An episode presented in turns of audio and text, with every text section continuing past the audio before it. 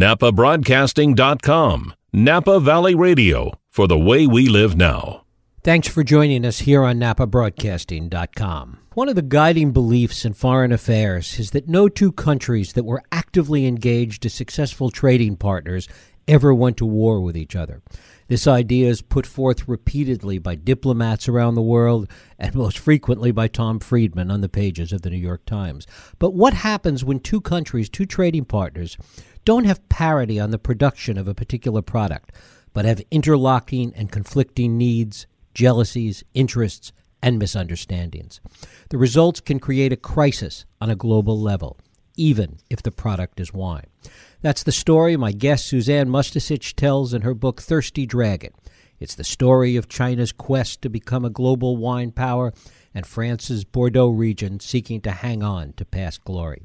Suzanne Mustacich is a contributing editor at Wine Spectator. She was previously a Bordeaux correspondent for AFP, a columnist for the Chinese magazine Wine Life, and a contributor to Wine Business International.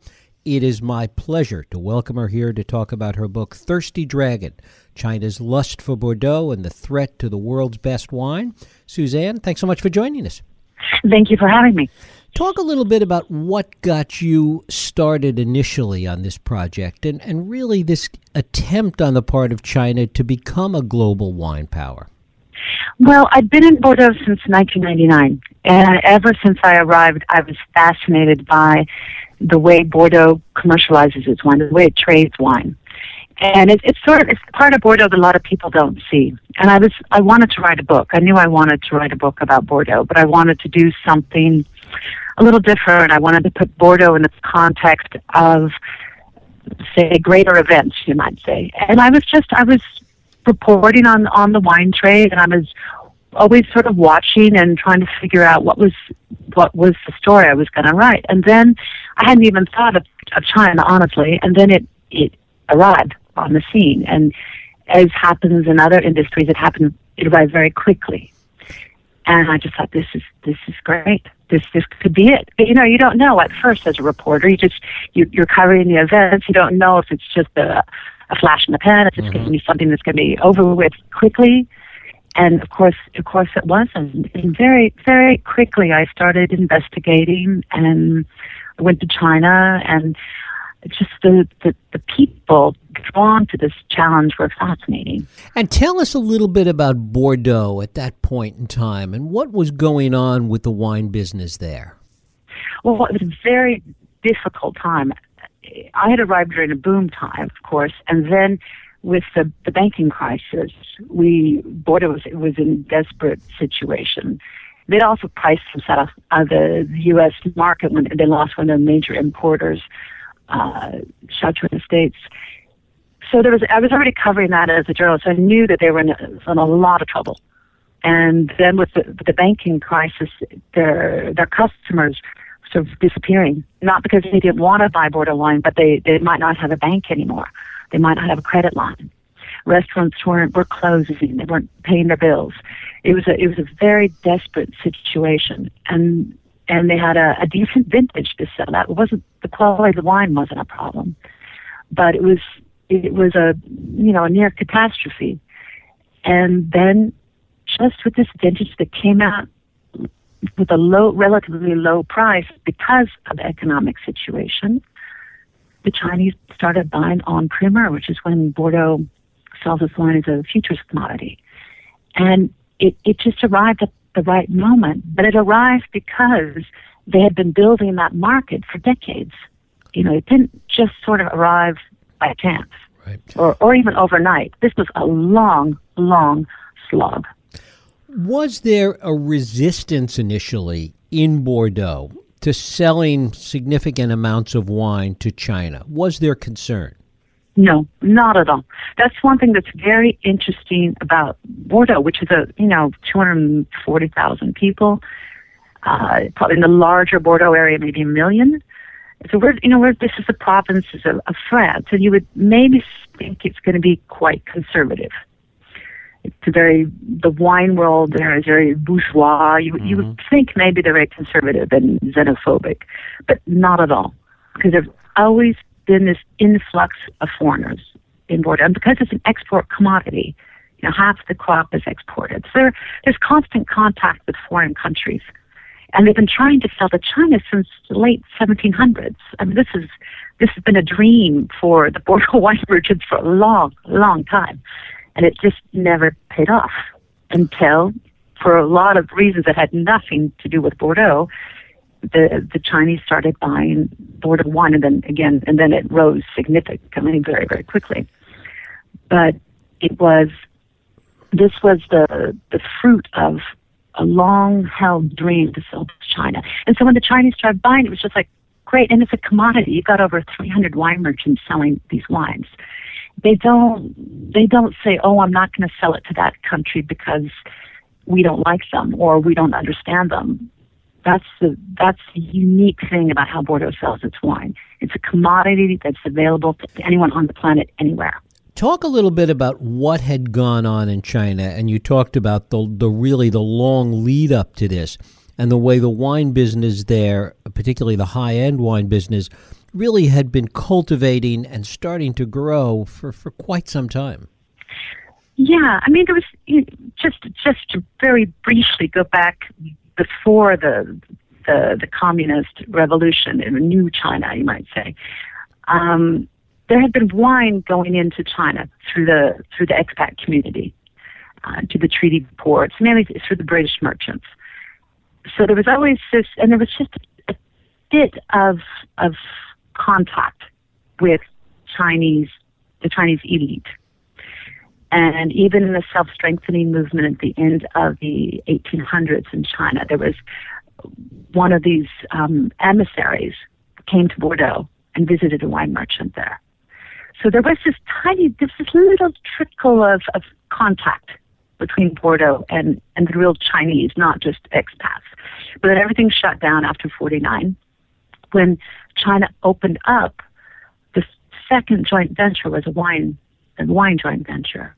So already winemakers, French winemakers were trying to get into China.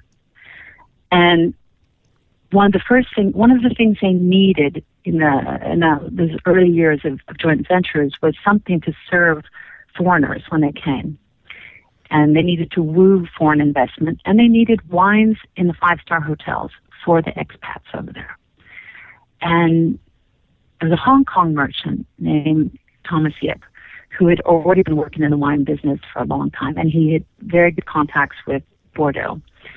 And he knew the wine he needed to get in there was was Bordeaux, was Bordeaux classified growths because of the, the prestige, uh, the, the pleasure, the history of it. It was a luxury item. It was what expats like to drink in five star hotels. so there was already this fine wine was going into China right away. A, a tiny, we're talking about small, small amounts. It was, I think, right as China was opening up, there was about just under 4,000 bottles going into China, which now it's about 55 million bottles. So you can tell it's just, it was a tiny little amount.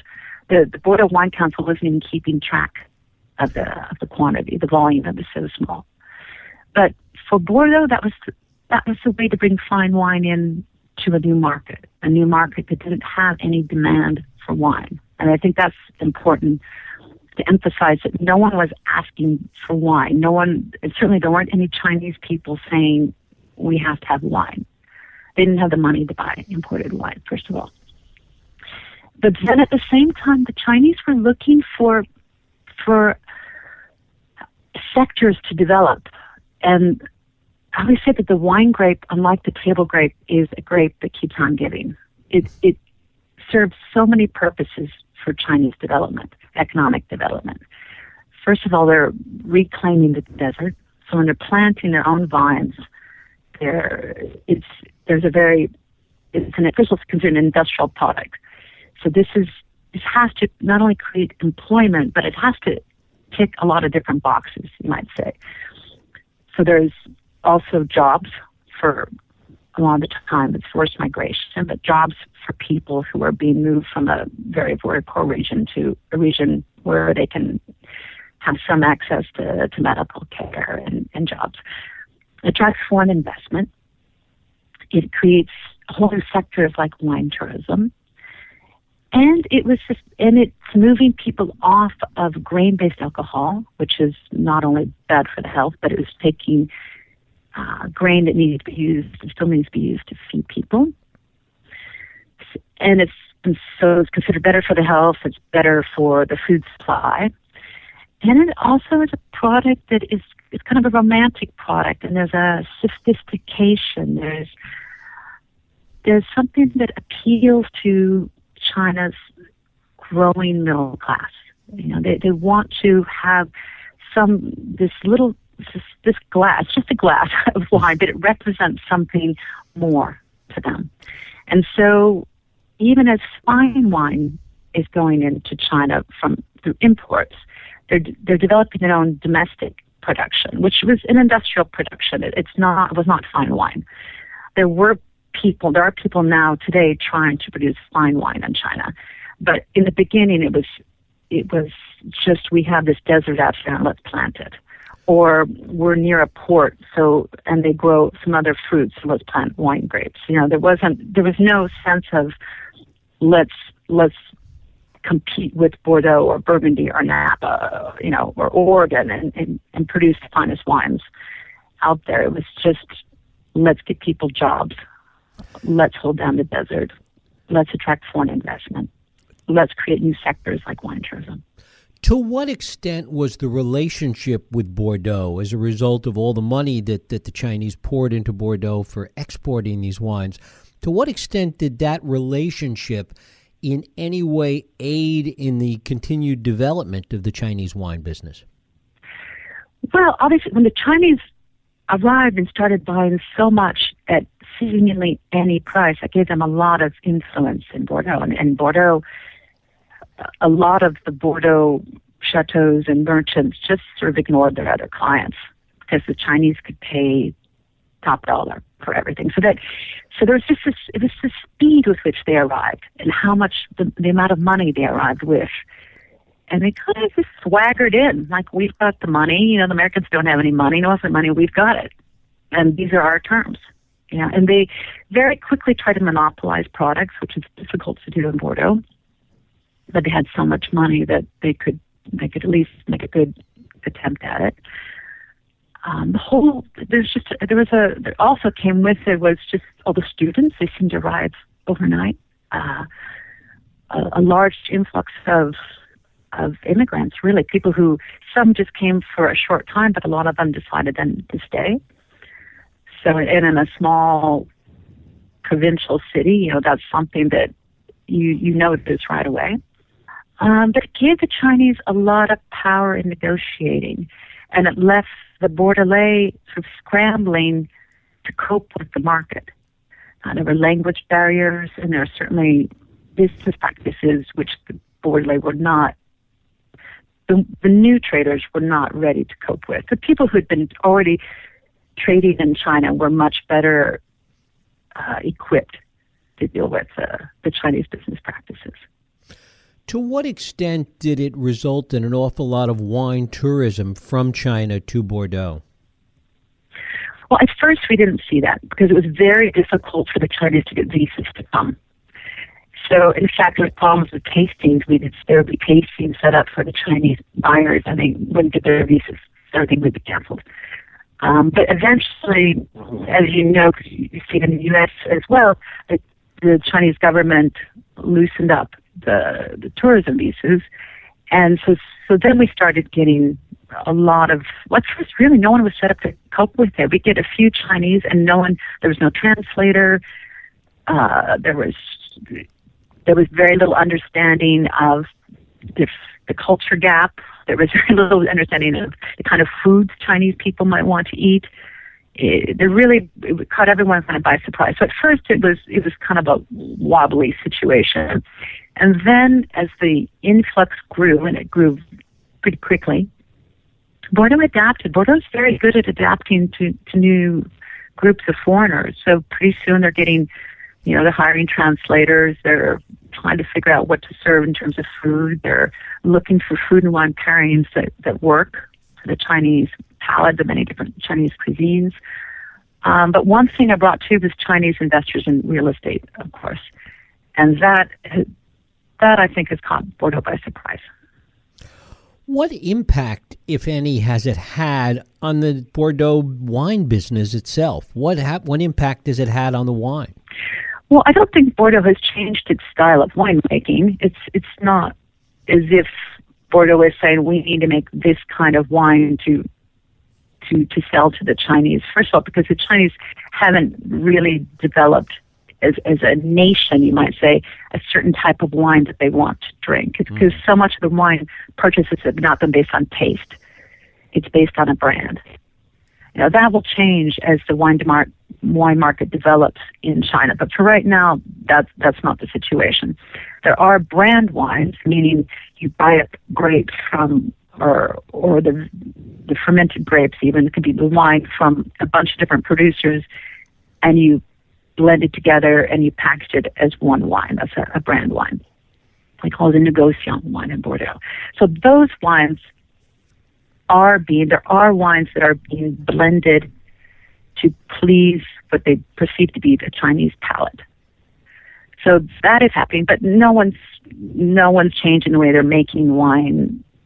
You know, at the classified growth for the Chinese market, that has definitely not happened. Um, but the business practices have had to Bordeaux has had to smarten up in terms of business practices. And the big, the big challenge on a business level for Bordeaux is the counterfeiting. Talk a little about that. Yeah, there's a, well, there was a there's a government a, study done by government trade advisors that found that for every bottle of real French wine in the Chinese market, there's a bottle of fake. Actually, more than one bottle of fake French wine. And the challenge for protecting brands has been enormous. And the French and actually nobody has really, really been able to tackle this problem. It's it's it's just a mind-boggling challenge for it's the barrier to trade that's that's phenomenal.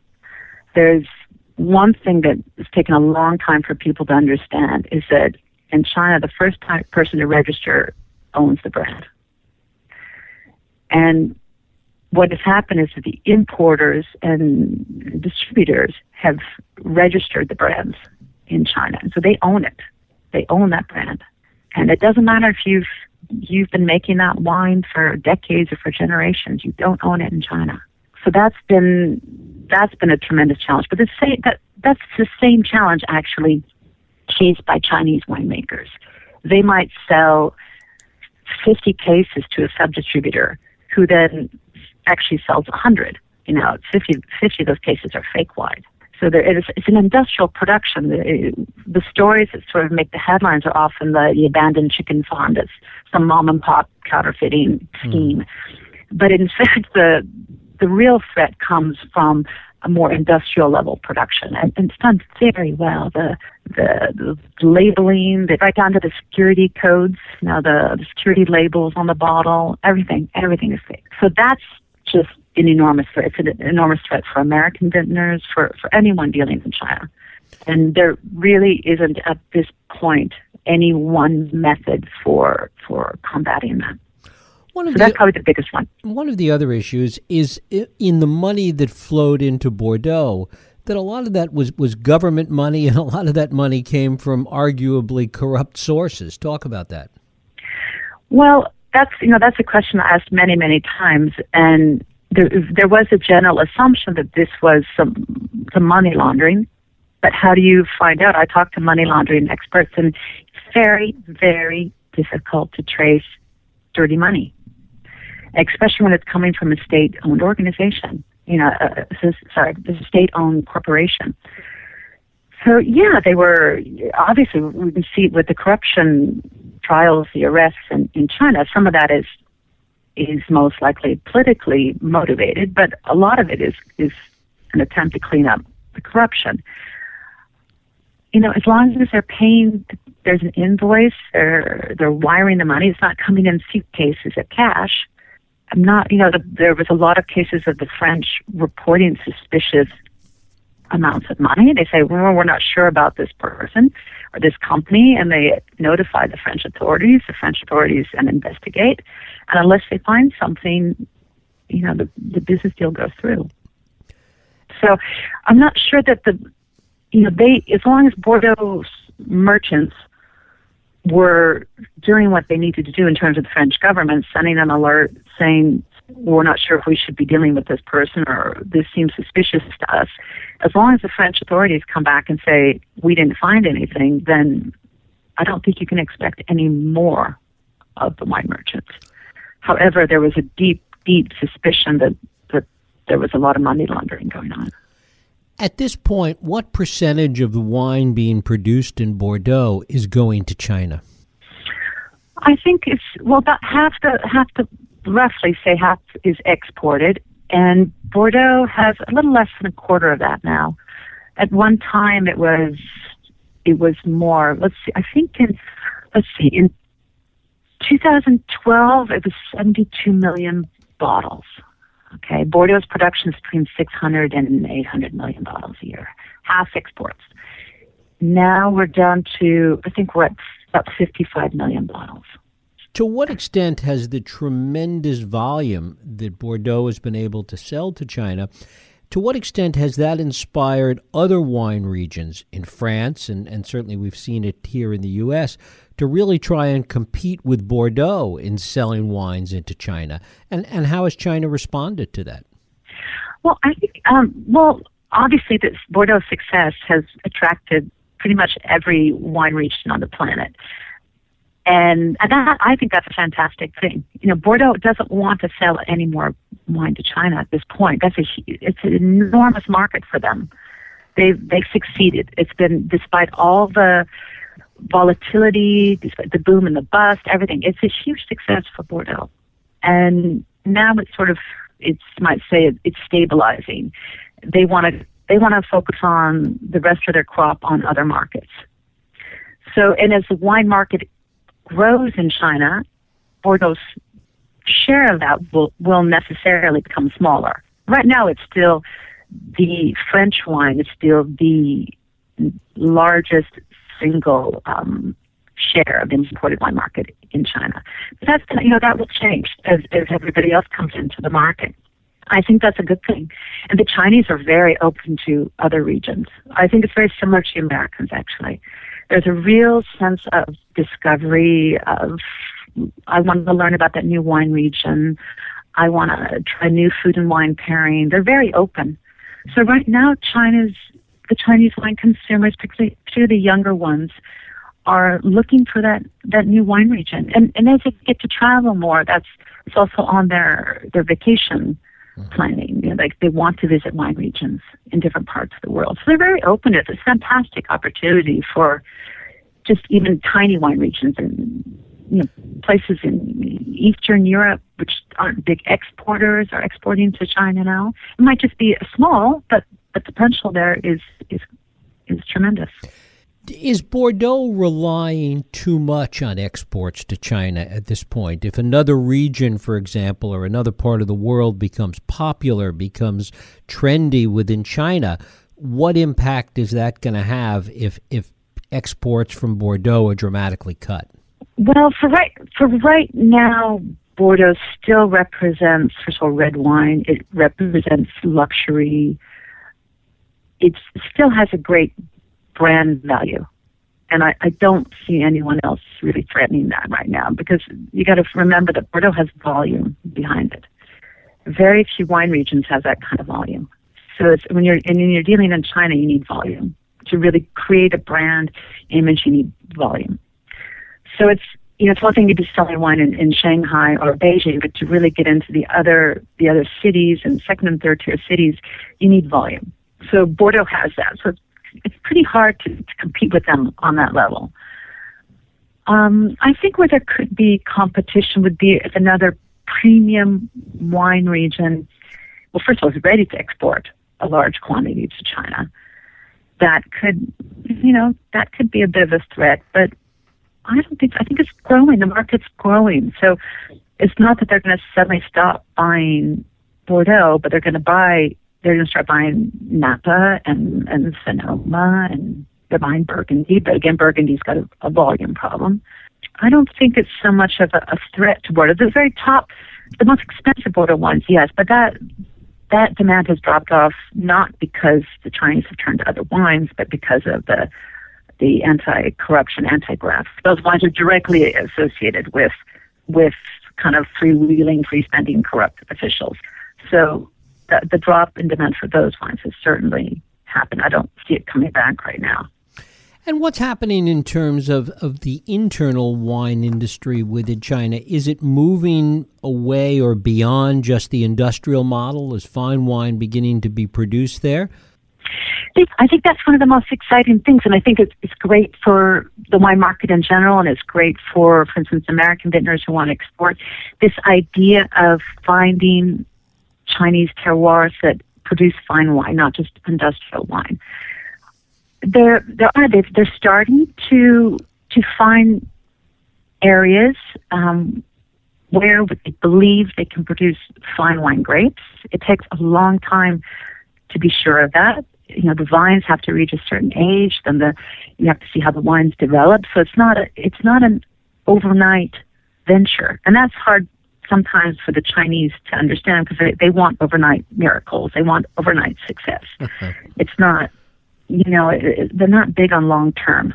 So that's taking people love these people who are investing in fine wine production in China have either been trained in Bordeaux actually has a big influence. But they've all or been trained elsewhere in, in Europe, usually sometimes in California. And they go back and they take that knowledge with them and they try to apply it in China. But there's also foreign groups. The Lafite group has planted in, in Penglai. Uh, LVMH has a vineyard in Shangri-La now, as well as in Ningxia, making a sparkling wine in, in Ningxia. It's, so it's foreign investment that's obviously playing a large role in trying to produce fine wine in China, but there's also Chinese winemakers who are trying very, very hard. It's not easy. Often the only land they can get is not based on soil studies. You know, it's based on just a lease that they're able to get somehow. So, and these the hurdles for creating, producing a fine wine are enormous in China.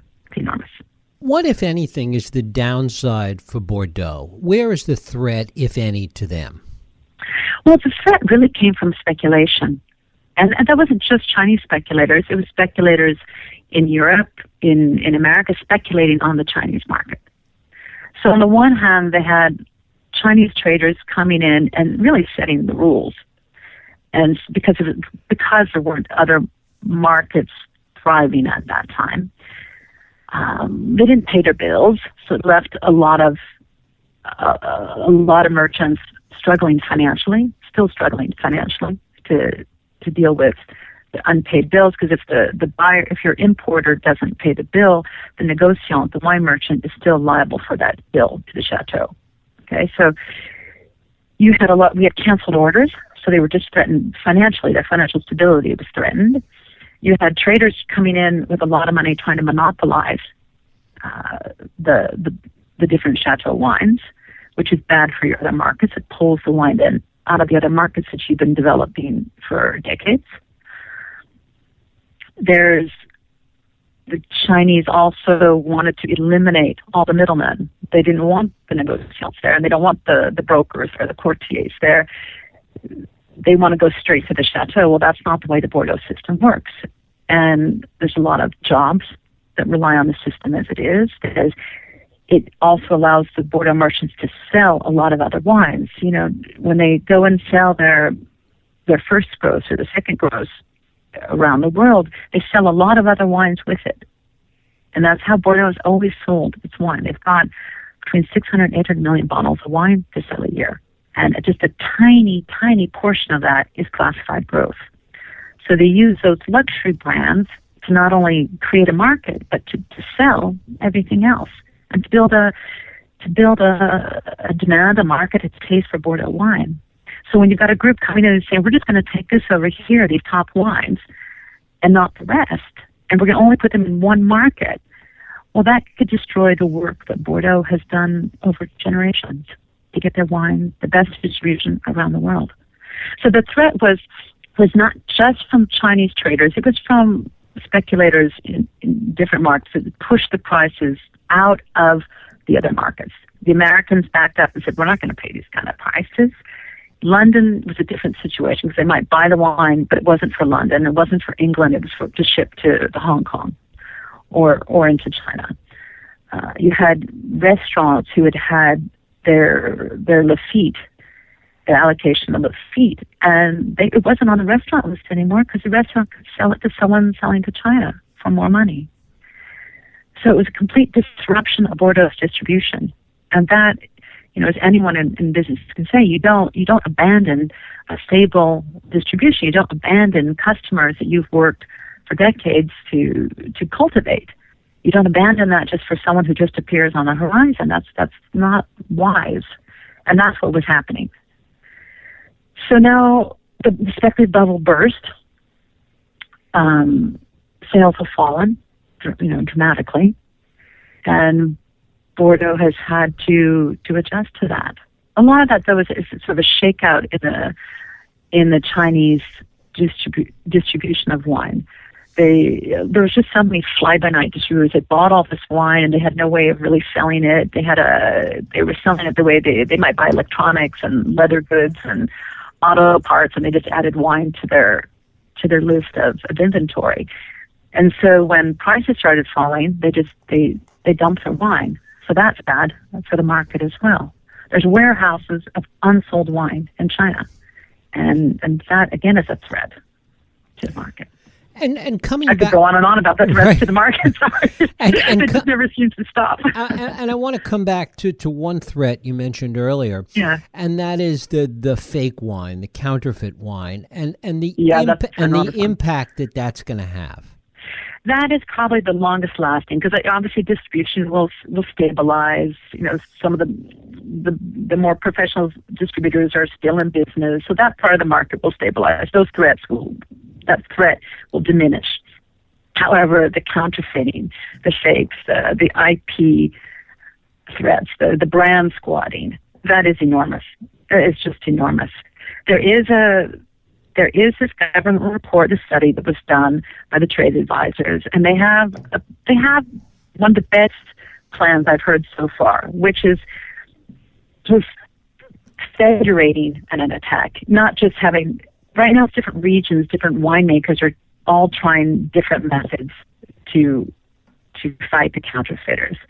So they're all going in different directions, and the counterfeiters always seem to be one step ahead. So it's there needs to be some kind of organized group effort, whether on just on a national level in France, whether a European level, potentially other countries joining outside the EU.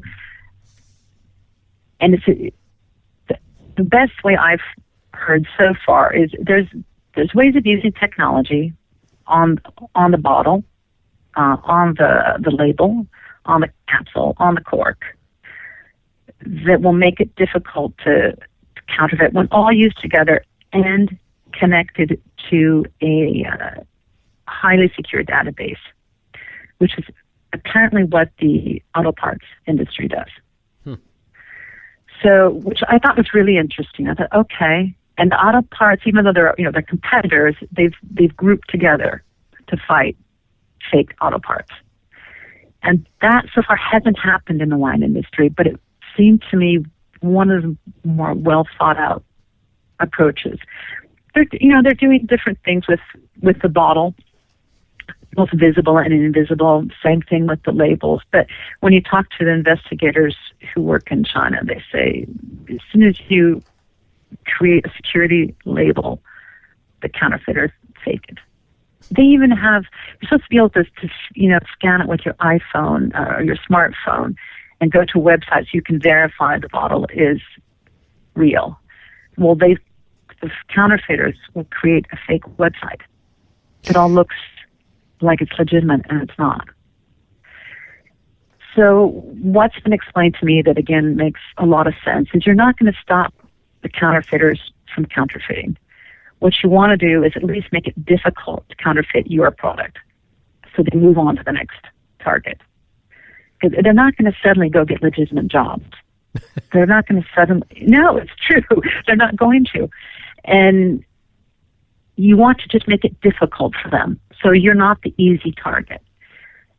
The only way out of this mess at this point for Bordeaux, for the French, for the Americans, for all the wine business is to make it as difficult as possible. You know, the counterfeiters attack Chinese wine as well. So this isn't, you know, this isn't just targeting foreign products. That's that's definitely not the case. The other major obstacle is Chinese don't take it very seriously. So not a lot happens. You know, a Chinese winemaker was telling me how he has to pay the local police to investigate his sub-distributor for faking his wine, but nothing happens. It doesn't shut down the sub-distributor. So the only time the Chinese get very interested in these cases is when there's a health and hygiene issue, when people might be poisoned. Now, in imported wine, that's not, it doesn't seem to be the case very often. It's just they'll take Chilean bulk wine and they label it Bordeaux. You know, they'll, or they'll take some local Chinese wine, mix it with some other bulk wine that they they brought in. So it's not dangerous. It's not. It's not. It's consumer fraud, but it's not dangerous. There are cases when they put really nasty concoctions in the bottle, and that's when Beijing gets interested. So now the, there has to be perhaps a diplomatic effort to convince Beijing that it reflects poorly on them. You know, this whole counterfeiting and, and, and fakes industry that they have. And there's some sign that, that that might be happening. Recently, the government has gotten behind a, a campaign to make made in China be something that you're proud of. You know, that's not that's not the case right now. But if the Chinese as a as a as a nation want to be proud of made in China, then they're going to have to do something about the whole fakes and counterfeiting industry. And that will, you know, that's a good thing for the wine business. I want to come back to the issue of resentment. In Bordeaux, they seemed happy to be willing to sell their wine to the Chinese. When we look at other wine regions of the country, including here in Napa Valley, we see a certain amount of resentment that selling bulk wine or selling large quantities of wine to China somehow represents a failure of getting the wine sold somewhere else. No, Bordeaux, we don't have that atmosphere at all. Because right. again, I think it's because of the way it's not the chateau selling the wine; it's the wine merchants. So, and the wine merchants are very practical they don't. It's not. A, this is not. This is. There's no. Um, they sell it to Angola. They right. sell it in a lot of African countries, and you got to think about who's behind the line there. Um, they sell it. They'll sell it anywhere. They don't. It, they no. They they. Wow, they're wine merchants. And literally, they're exporters. And if somebody some obscure place or a place they've never sold wine before contacts them, they will most likely sell them wine it's not um that's I think that's why Bordeaux wasn't too wasn't so prepared for this influx of Chinese money. Hmm. They're so used to trading with anybody who who ponies up the cash that they didn't really they thought they could handle China better than they did. I think they thought we this is what we do and we deal with sometimes some pretty nasty characters. Well, I, you know, and, and, and you get you got to the heart of it really because clearly, and, and and as you talk about it, I really see the difference between here and there, which is that there's a much greater mercantile tradition in Bordeaux. And oh, and, yeah. and when you look at Napa or Sonoma, and you look at you know there there isn't that tradition. It, there isn't that same international mercantile tradition that's at play at all. So the reaction is yeah. entirely different. Bordeaux, I mean, Bordeaux exists because they're vineyards, obviously, but it really exists as a wine region because of the merchants, because of its 800 years of exports and right. trading. That's right. what makes the difference, and that's what puts the, gets the wine the distribution they have. You know, it's and that's really why Bordeaux is all over the planet. It's because of these wine merchants, which which is what paid off for Bordeaux. Because when one market flounders, they they shift to other markets they've already been working on. But right now, not I didn't we didn't get to that. But right now, there's nobody else to to to take up the slack from China. You know, it's if China were to fall away today, it would be a disaster for Bordeaux. Who else is going to take 55 million bottles of wine? I don't see anybody. No, but seriously, who? Who? I don't see them. Brazil hasn't come through. India has not come through. America has its own production and Right. imports from all over, and it's a little sick of Bordeaux's prices. I mean, it's getting better in America for Bordeaux, but um, no, the Russians, I don't think so. So it's you know, it's Bordeaux has to hold on to China. But I do think Bordeaux's experience is is has paved the way for Napa and everybody else. I mean, I think hopefully they're learning from Bordeaux's mistakes. What else might Napa learn from the Bordeaux China experience? Well, you know they're going to start buying up Napa vineyards. Prepare yourself. Yeah, I think it's going to be enormous because Napa is already on their is already on their radar. So now, yeah, they're going to start buying it, and you won't even know who's buying it. You won't know. It'll be some holding company. They won't reveal their names. You know, I don't even do those stories anymore for Wine Spectator because it's first of all, it's not news. Another chateau sold to the Chinese, but also half the time they won't they won't say who they are. You know, it, it, it's always this shadowy group of investors. With respect to the vineyards they've bought in Bordeaux, has it been the same way? Has it been shadowy groups of investors? Has it been clearer who the purchasers are? How have they gone about it there, and what can we learn from that experience? Well, they do have you know I've, they want to buy a Grand Cru Class A. That's there's just money on the table for that when one comes up for sale. But and the way they're they're going about this is they're making sure these these billionaires are making sure that they're part of the commandery, the different associations, you know, with Bordeaux wine, that they become familiar faces, trusted faces in Bordeaux. This is a, that's that is a long game for them. They're mm-hmm. they're working on this. They're trying to make those connections so that they're not the the scary Chinese investor, so that it so that they're accepted. Um, but they're very they're very very determined, and Napa will be on their will be on their radar. Is on their radar, Is on their radar. and it yeah. they'll, they'll be able to outbid anybody.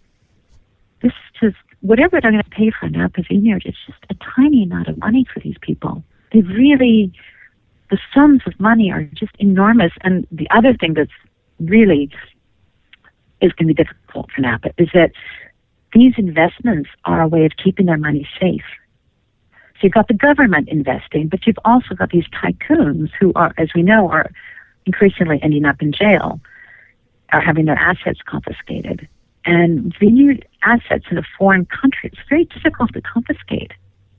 You know, you've got to get the American government to agree to that. Uh, most likely they're not going to agree.